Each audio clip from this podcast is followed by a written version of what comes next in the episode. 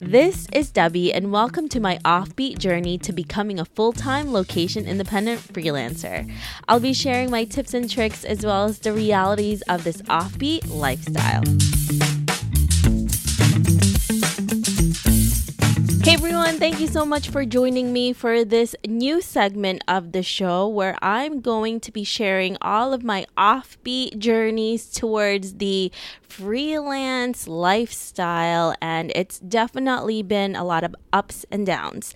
So, some of you may know already that I started the podcast about a year ago. Our anniversary is on September 4th, and there has been so many things I've learned from the people I've interviewed and also about myself that has been really incredible. So so many friendships, so many learning and inspiring moments that has happened to me personally.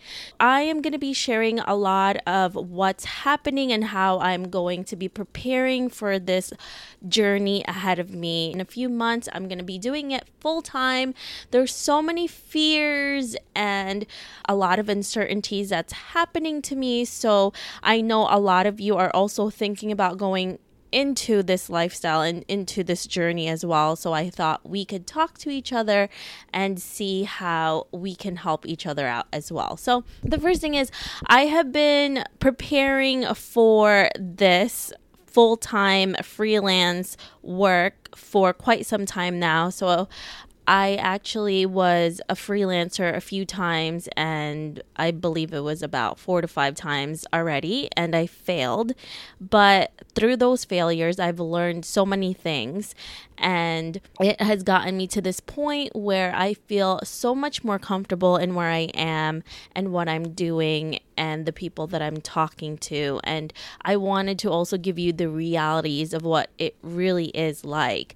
I'm not here to tell you how horrible it is and why you shouldn't do it. Actually, I want you to do it, but we need to do it in a smart way and a way where we're prepared for what's to come. Obviously, we're not going to be able to anticipate everything, but it would be nice to see what the journey is like. So I'm just going to show that to you as I'm preparing for that in a few months. It's going to be full throttle and so scary, but really exciting. So, to prepare for this new venture, new freelance lifestyle, and for me to focus on the podcast, I have been saving for a while and I still work my nine to five right now. Actually, I have been weaning off the hours that I'm working at my day job. So recently, I told my company that I'm going to be working less, and they're very understanding, and I'm really lucky to be able to work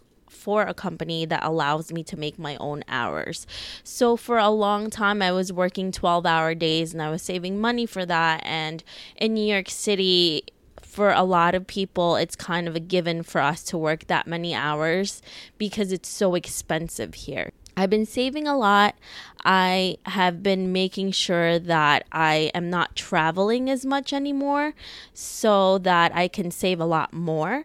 And I came to realize I really don't want to travel for work. I want to have work that will allow me to travel and, for the most part, travel for leisure. So I don't want to be a digital nomad. Maybe I will work and travel, but it's not my goal. I want to be able to be location independent so I can earn money, the same income that I'm making in New York City, but live in a cheaper location. So I definitely want a home base. So a lot of people think just because you want to be location independent, it means that you want to travel all over the world all the time and be a digital nomad.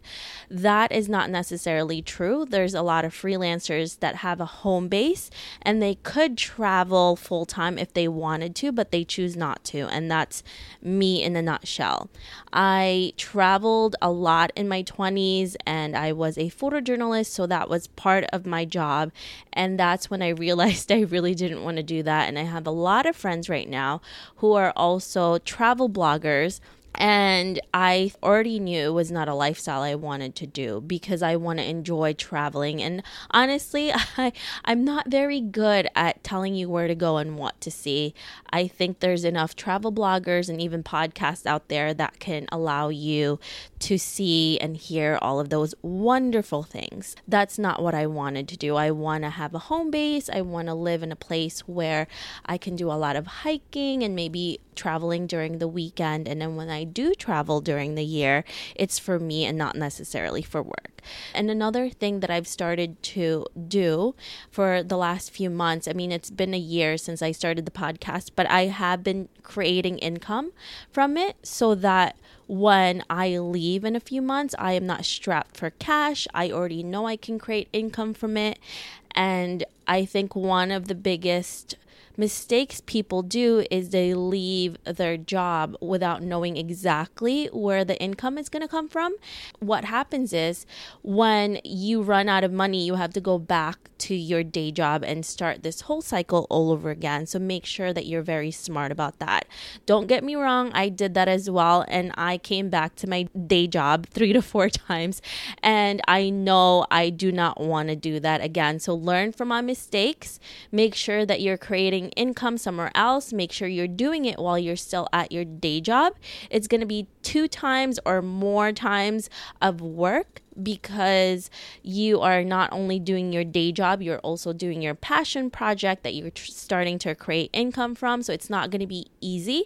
I just want to let you know that. There were times I was actually working 12 hour days at my day job and then come home and doing more work and you will constantly be exhausted. You won't have a lot of time for people and that can take a toll on your personal relationships. So make sure that you take the time and the moments to really nurture those relationships that are important to you because it's going to get a lot harder before it gets easier.